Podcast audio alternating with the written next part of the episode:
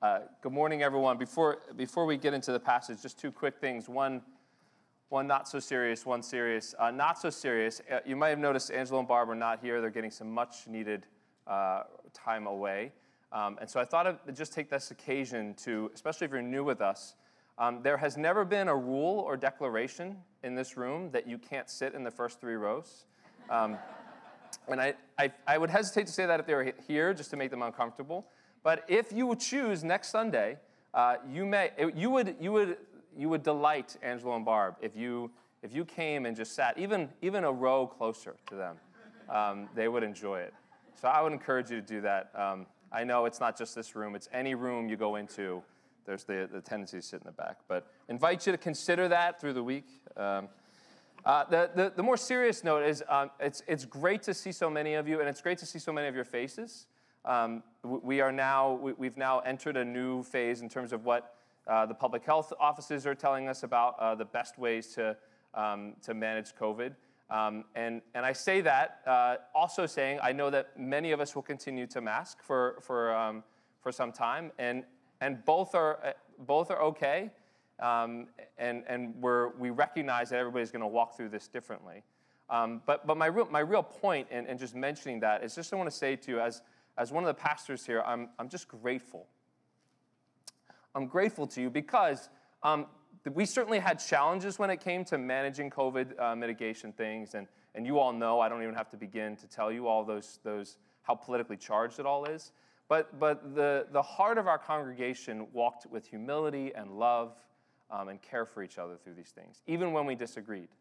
Uh, and I'm just, I just, I'm thankful for you as a congregation. Um, and I hope you know that you're in a community of people who, who, who really try to seek the way of love even in, in hard things that, that tore apart. And, and I know many of you know intimately, tore families apart, um, tore other communities apart. And so I'm grateful. And, and it's just a marker that we've reached this moment now. Um, and so I want to encourage you all the more. Uh, let us continue to walk in that way. Um, so uh, this morning, we're, we're, we're continuing our series in Revelation. Uh, we're going through these, these series. Christ is speaking directly to seven churches in the ancient world uh, through the vision of John. And uh, these churches are by and large a mess, um, whether they're facing persecution or internal strife there's all sorts of difficulties going on, and Christ is speaking directly to them. And what we've been doing in this series is considering how Christ's words to these churches, how they, how they meet us today as, as the church of Christ. Uh, and today's church uh, is, is to the, today's letter, excuse me, is the church in Thyatira. And uh, what's different about this church, you may notice, is that they're not facing persecution, at least it doesn't seem in the same way the other churches are. Their, their trouble really is of their own making uh, and, and, some of the, the challenges they're facing within the community. Uh, and their, their trouble really is that they want to hide from God. And I had this light bulb moment last night that uh, what I'd like you to do is scratch off complacency to holiness. It's actually hiding to holiness, which just sounds better, but it's also actually more accurate. Uh, the issue is not so much complacency as it is hiding from God, uh, from hide, hiding to holiness. Christ wants to move them from hiding to holiness. Uh, and so, I, uh, in this passage, I just want to look at, with you at three things. There's a principle of holiness here, there's a, a posture of holiness, and then a, the power of holiness. The principle, posture, and power. Yes, holy, hiding to holiness. Uh, so, I got two H's and three P's. Um, Nice and neat. So, actually, I'm not going to read the whole thing at once. I want to read through it progressively and talk about each part with you. So, verse 18 uh, To the angel of the church in Thyatira, write, These are the words of the Son of God, whose eyes are like blazing fire and whose feet are like burnished bronze. So, Christ reintroduces himself to the church, and he introduces himself as the Son of God. Uh, he, he has absolute authority and his eyes are like blazing fire. It's, it's one way of saying uh, that, that nothing is hidden from the one who's speaking. And this, it should sort of snap us to attention. We're hearing the words of one who can see all things. And, and before we, we sort of unpack the, that, I think there's two, two quick errors that we have to address that, that sometimes we make when we, when we consider this introduction from Christ and his, his immense power as he speaks. One, it, the first error that sometimes we run into is that uh, we, tend to think, and this is how the way the world works, is that the greater the power, power, the greater the wealth, the greater the distance that somebody has from others. Uh, I don't know if you've seen some of the pictures of Putin sitting at his table. Uh, it's absurd. He is, he's sitting at a table, and literally his generals are sitting at a table almost at the end of the stage. It's such a visual picture. And we know this to be true, not just, of course, of Putin, but generally speaking, the way humans gain power and authority, the method which they use that they get there, distances them from others. Uh, power isolates in, in, in some ways. Um, so that's one mistake we can make when we think about Christ here. The second one is, is that as love and intimacy increase, we tend to think that that weakness increases. Uh, there's sort of an inverse relationship of intimate love and power to save. And some of this comes from uh, the more you know and love somebody, the more you know their limits. So maybe um, your spouse or your friend was going to solve all of your problems when you first met them because they seemed so wonderful. Uh, and then as you got to know them, your love increased, but also you got to realize they're not actually going to solve all my problems. they, are, they are limited in what they can do. Um, and I raise these two things because uh, nothing is hidden from this one who speaks, this Son of God. Um, but he is not a distant, powerful eye in the sky. His power doesn't create distance from you. Uh, and neither is he a loving God that we can fit into our pocket who's not powerful to save. He is at once both absolutely powerful and perfectly loving. And, and one way that we, we make sure that we don't miss when Christ introduces himself is we tell ourselves the story of who he is. Uh, and I have a particular, it just struck me this week as one way, we have brothers and sisters in Ukraine and Afghanistan, all parts of the world who are suffering. One way that we can, we can be in solidarity with them, with the church around the world, is, is, is through the creeds, is through the ancient creeds that the church has spoken for, for generations. Uh, and so, so I, I, want us to actually, we're going to say the creed together, not just to, to be in solidarity with, with the, our brothers and sisters around the world, but because, as I say, when you remember the story of who Christ is, neither an eye in the sky or a God in my pocket, but the one who stands in heaven and perfectly loves us and reigns over all things, uh, then we can hear his words. And one way to do that is, is reminding ourselves of what's true. So, Victory Youth, you should be ready to do this. Uh, we, did the, we did the Apostles' Creed as a study last summer, and I would invite you, Victor, you to not do what you did when we recited it together then, which is to intentionally sabotage the reciting uh, and mess up the words. I will not name names, but there are a few gentlemen perhaps in here who were particularly good at that. But I want us to recite the Apostles' Creed together uh, and, and remind ourselves of who this, this Christ is who reigns from heaven. You have it in tiny font on your, um, on your outline, but it'll also be up here if, if you'd like to, to say it with us. Um, one quick note, and you see it's in this, the asterisk there. Some people get a little uncomfortable when they hit Holy Catholic Church. Um, they think it's capital C Catholic Church. Um, and, and I j- just want to mention to you that what the lower C Catholic Church means the universal church, all Christians, all people who, who, uh, who call Christ Lord. Um, so, so just, just to, so you don't have to stumble over that word. Um, so let's say this together, brothers and sisters. Um, I'll, I'll, begin us. Uh, I believe in God the Father Almighty, creator of heaven and earth. I believe in Jesus Christ, his only Son, our Lord, who was conceived by the Holy Spirit and born of the Virgin Mary. Pontius Pilate was crucified, died, and was buried. He descended to hell. The third day, he rose again from the dead. He ascended to heaven, and he's seated at the right hand of God the Father Almighty. From there, he will come to judge the living and the dead. I believe in the Holy Spirit, the holy Catholic Church, the communion of saints, the forgiveness of sins, the resurrection of the body, and the life everlasting. Amen. Amen. Uh, the, this, this one Jesus speaks to us, this one who is seated at the right hand of, the, of God the Father Almighty. He rules over everything, and his intentions are for his glory and for our good. So that's who sees us. Um, how, that informs then how he sees us this blazing fire of his eyes, the feet that are like burnished bronze. Uh, his eyes are not, if you, if you carry that story with you, his eyes see not as a casual window shopping sees. Uh, they are like blazing fire. They're light that exposes and burns away all that is not lasting. He sees through all our facades. He looks upon the heart. Scripture tells us that God looks upon the heart. He sees us all the way down to the bottom of who we are. And, and part of what his feet being like, like bronze, there, there is, he is steadfast in his seeing. No, no one can buy away his sight. No one can get, convince him to not look and see the evil that is in us or in the world. Um, he sees our contradictions, he sees our hostilities, he sees into our indifferences. Um, and part of why he can see in that way is because of what we just said together. He suffered the way we suffered, he was tempted as we are tempted. There is nothing you can say, God wouldn't understand this part. He, he sees it and knows it and has been through it all. He sees every measure of your affliction. And at once, he knows how it will be redeemed, even as he looks on what's broken in you.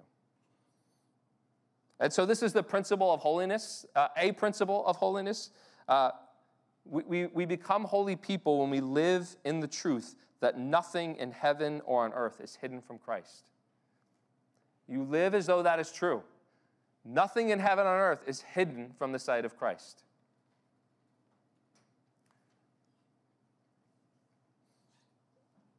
So, if you're receiving that, then your impulse might be uh, to flee, to, to, to hide, to run.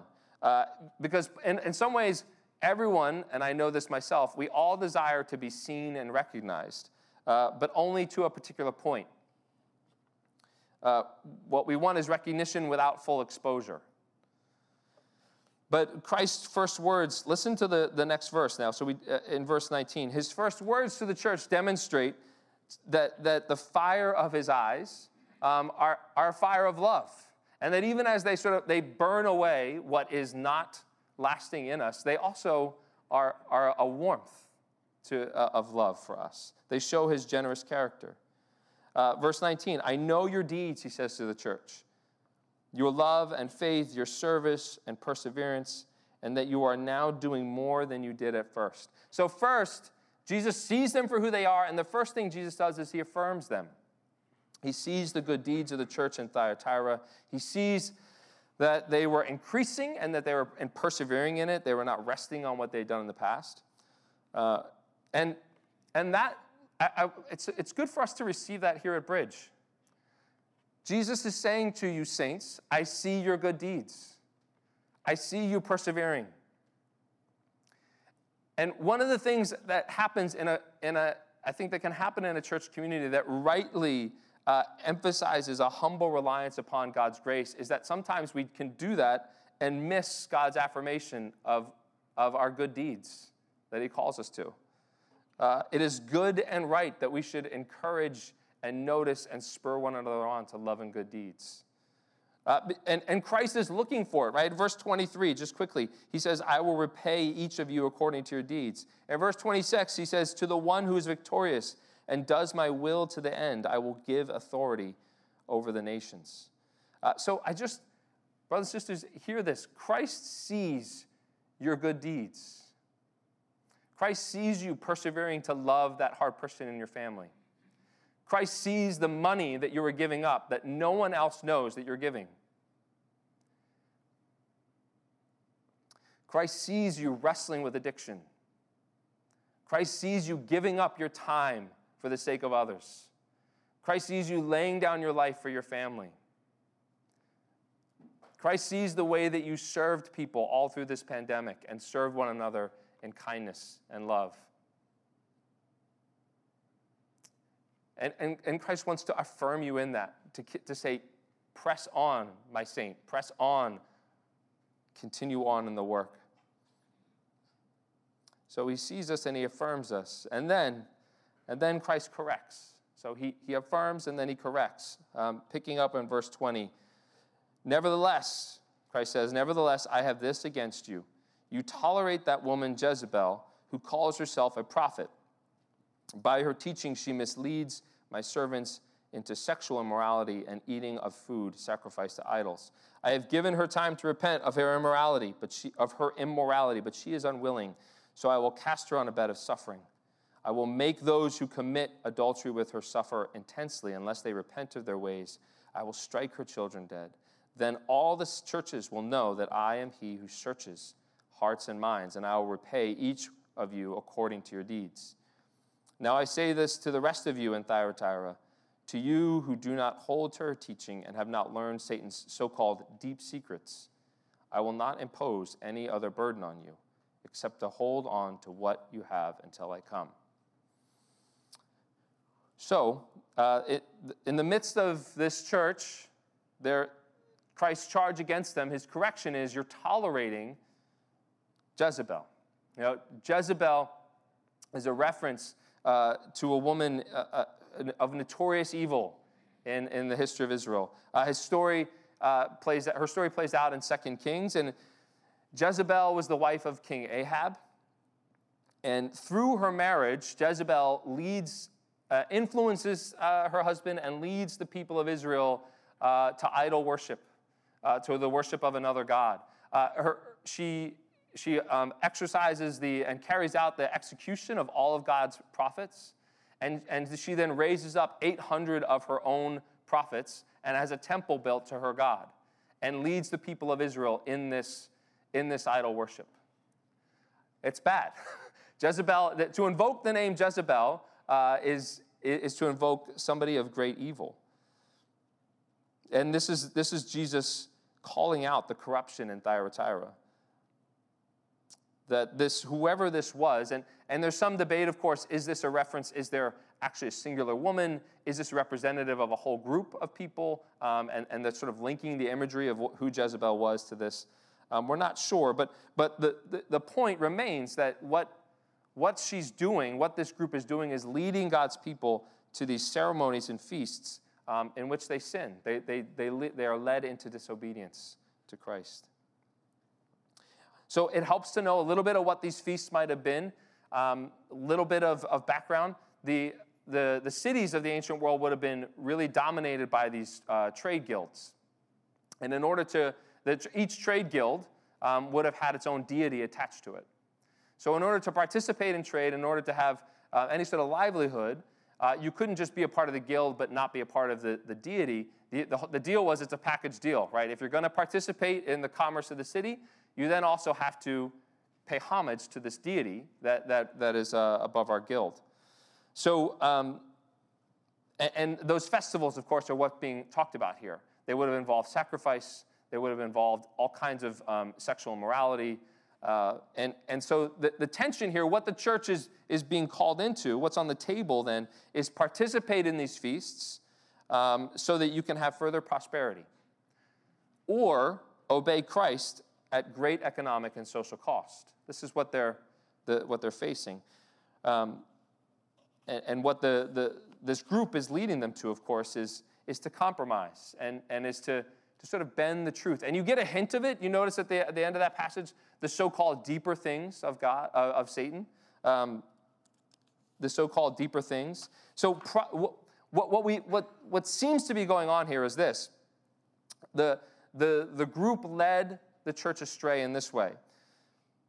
Don't the deeper things of God actually tell us that what a Christian does with their body doesn't really matter? Don't the deeper things of God actually tell us that idols are nothing? So, what difference does it make if we go to this festival? Uh, the, the suggestion was that, that the participation in the festivals and the benefits of the guild were actually a mark of deep wisdom.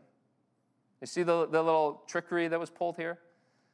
That they actually understood more deeply the truth of who God was, and so they could participate.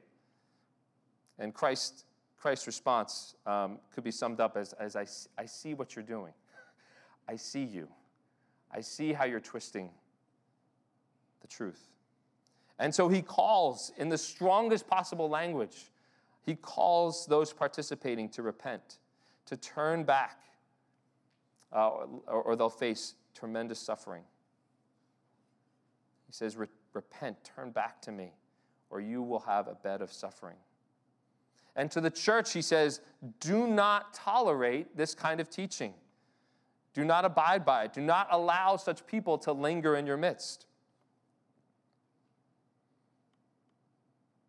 And, and when all it's, it's settled, when all, when all this is settled, when Christ calls all of these, this church to account, what, what's, the end, what's the end point?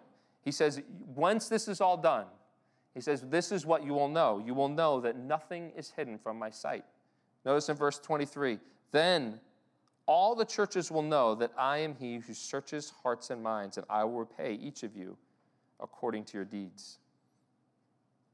See, there's, there's two, and this is where we get into the posture. The, there's two postures you can take. Uh, one posture wants to turn from, the, from, from Christ, who sees all things, the one who searches our hearts. We turn from him because we don't trust that he is who he says he is, that he's good, and his law is good for us, and his way of life is good for us. We turn and hide.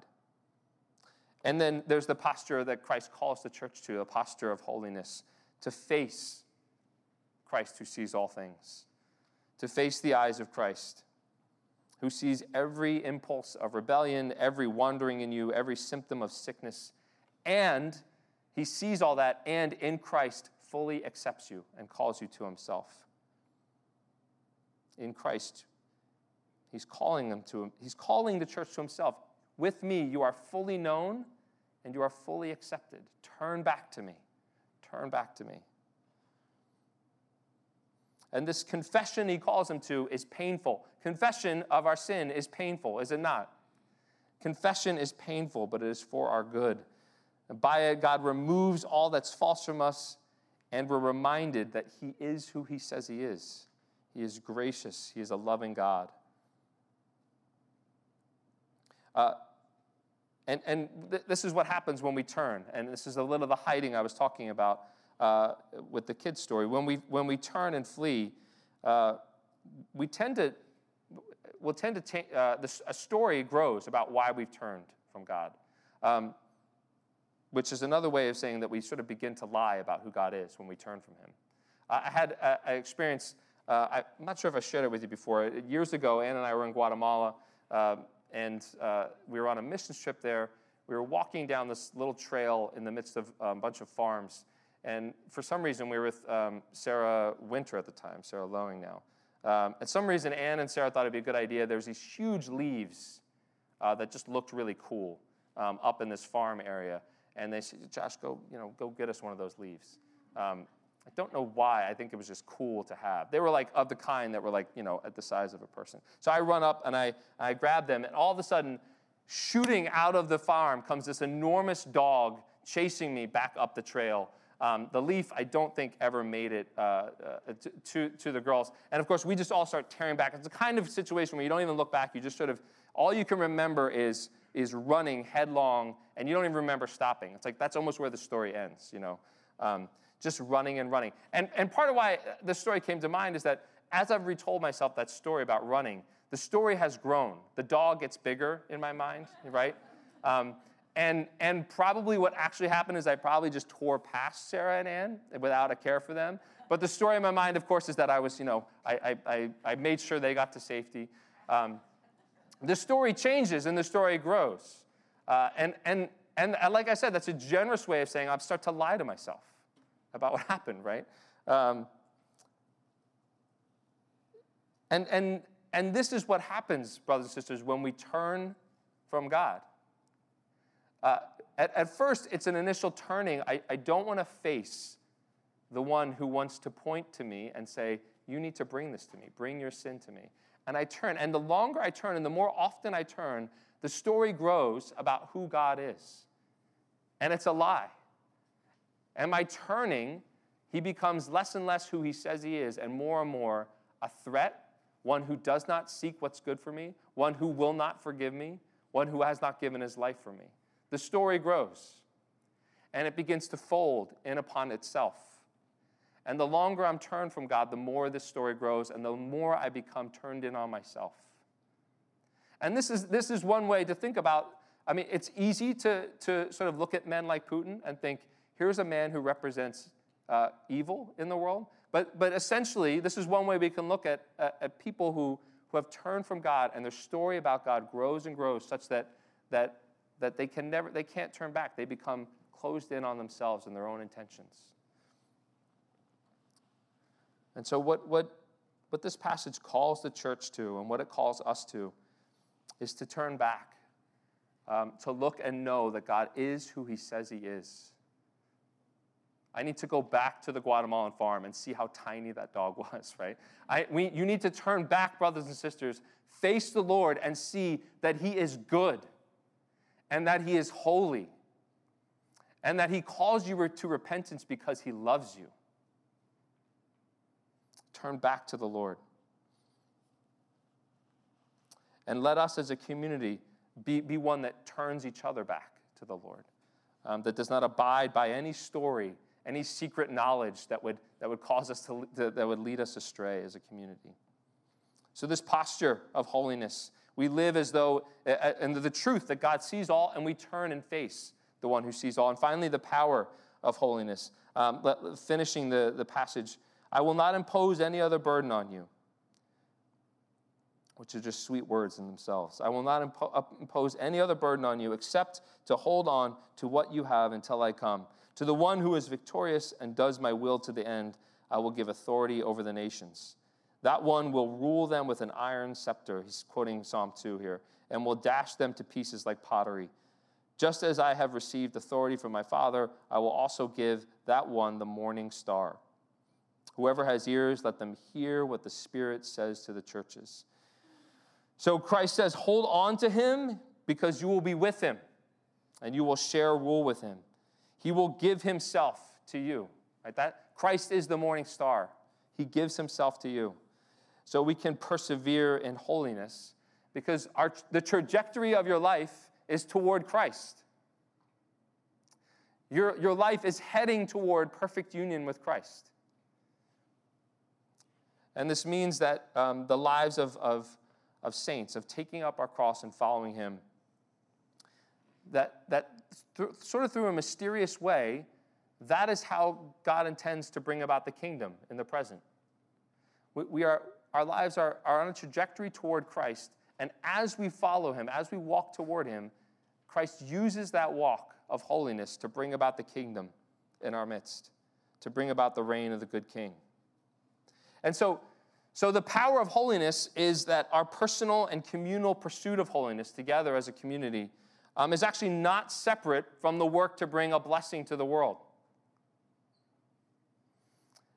In, in, the kingdom of God, there is no private uh, holiness that does not then manifest in blessing to the world. They are, they are one and the same. So, what you do in the privacy of, of your life and the kind of life that you share with this community is actually not a private matter. Right? Christ sees through all, he calls to a, everything in your life is for the kingdom. And this is part of the, the you know, we've been talking about a post Christian society. Part of the, the, the scourge of that is the intense individualism that separates what you do in private from, from the blessing or curse to the rest of the world. But of course, they're, they're not separate. Christ says your personal holiness brings forth the kingdom in this world. Your personal holiness is not for you to possess or give up to the highest bidder. It belongs to the king, for it comes from the king's purpose. So, so you notice in the passage, Christ actually does not say, Church in Thyatira, withdraw from the guilds, have nothing to do with public life. Doesn't say that, right? He says, he says, live with no lies in the world. Live in a, in a holy matter to bring blessing to the city. Do not be overcome by evil, but overcome evil with good. So the forces of evil in the world and in our own hearts are formidable, but the promise, the call of that, um, we have the power to do that because we see the one who stands at the end of history holding all the evil um, and all the nations of the world, like pieces of pottery broken to be made new. And those who wage war for their own gain will have a reckoning with the one who will make all things new. And Christ calls us to participate in that.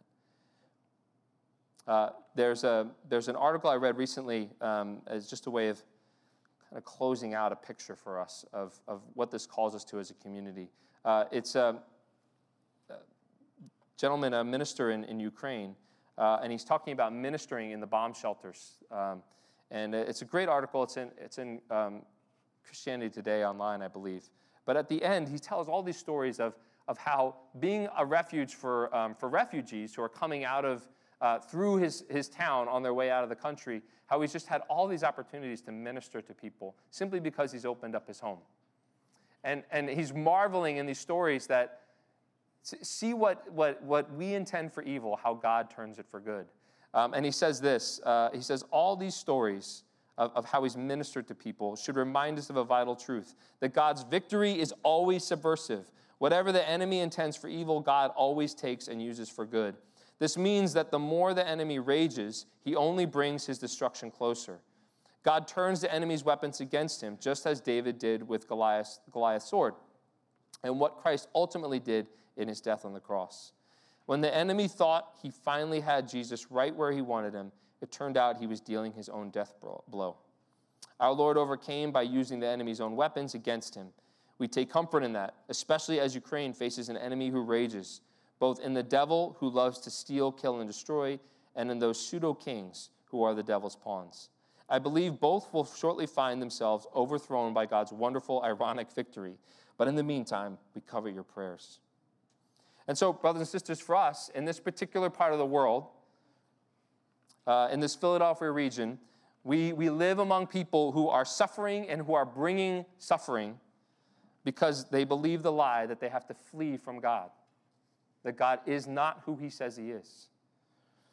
And so, my, my encouragement to you, the encouragement from Christ to the church for this week um, and for this year, is to walk, to walk in holiness, to walk openly before God, so that, so that God could bring renewal to this area, to this region. Your uncompromised allegiance to King Jesus in your workplaces and in your homes and in your neighborhood.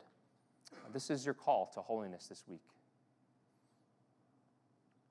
Um, I'd like to close, and, and the worship team can come forward. Would you, um, would you close with me uh, by, by saying the Lord's Prayer together? Uh, the words of the Lord's Prayer Your kingdom come, your will be done. Your kingdom come, your will be done. Um, we know that our brothers and sisters suffering around the, the, the globe will say this prayer together as well. Um, let, let's join with them in, in calling for the kingdom of God to come. Uh, and it's always important to do this when you say the Lord's Prayer. Let's say trespasses. That's always the one, right? Trespasses. Uh, trespasses. Um, yeah. So would, would you stand, stand with me and we'll, we'll say the Lord's Prayer in closing. Our Father in heaven, hallowed be your name. Your kingdom come your will be done on earth as it is in heaven. Give us this day our daily bread, and forgive us our trespasses, as we forgive those who trespass against us. And lead us not into temptation, but deliver us from evil. For yours is the kingdom, and the power, and the glory forever. Amen. Amen. Let's sing together.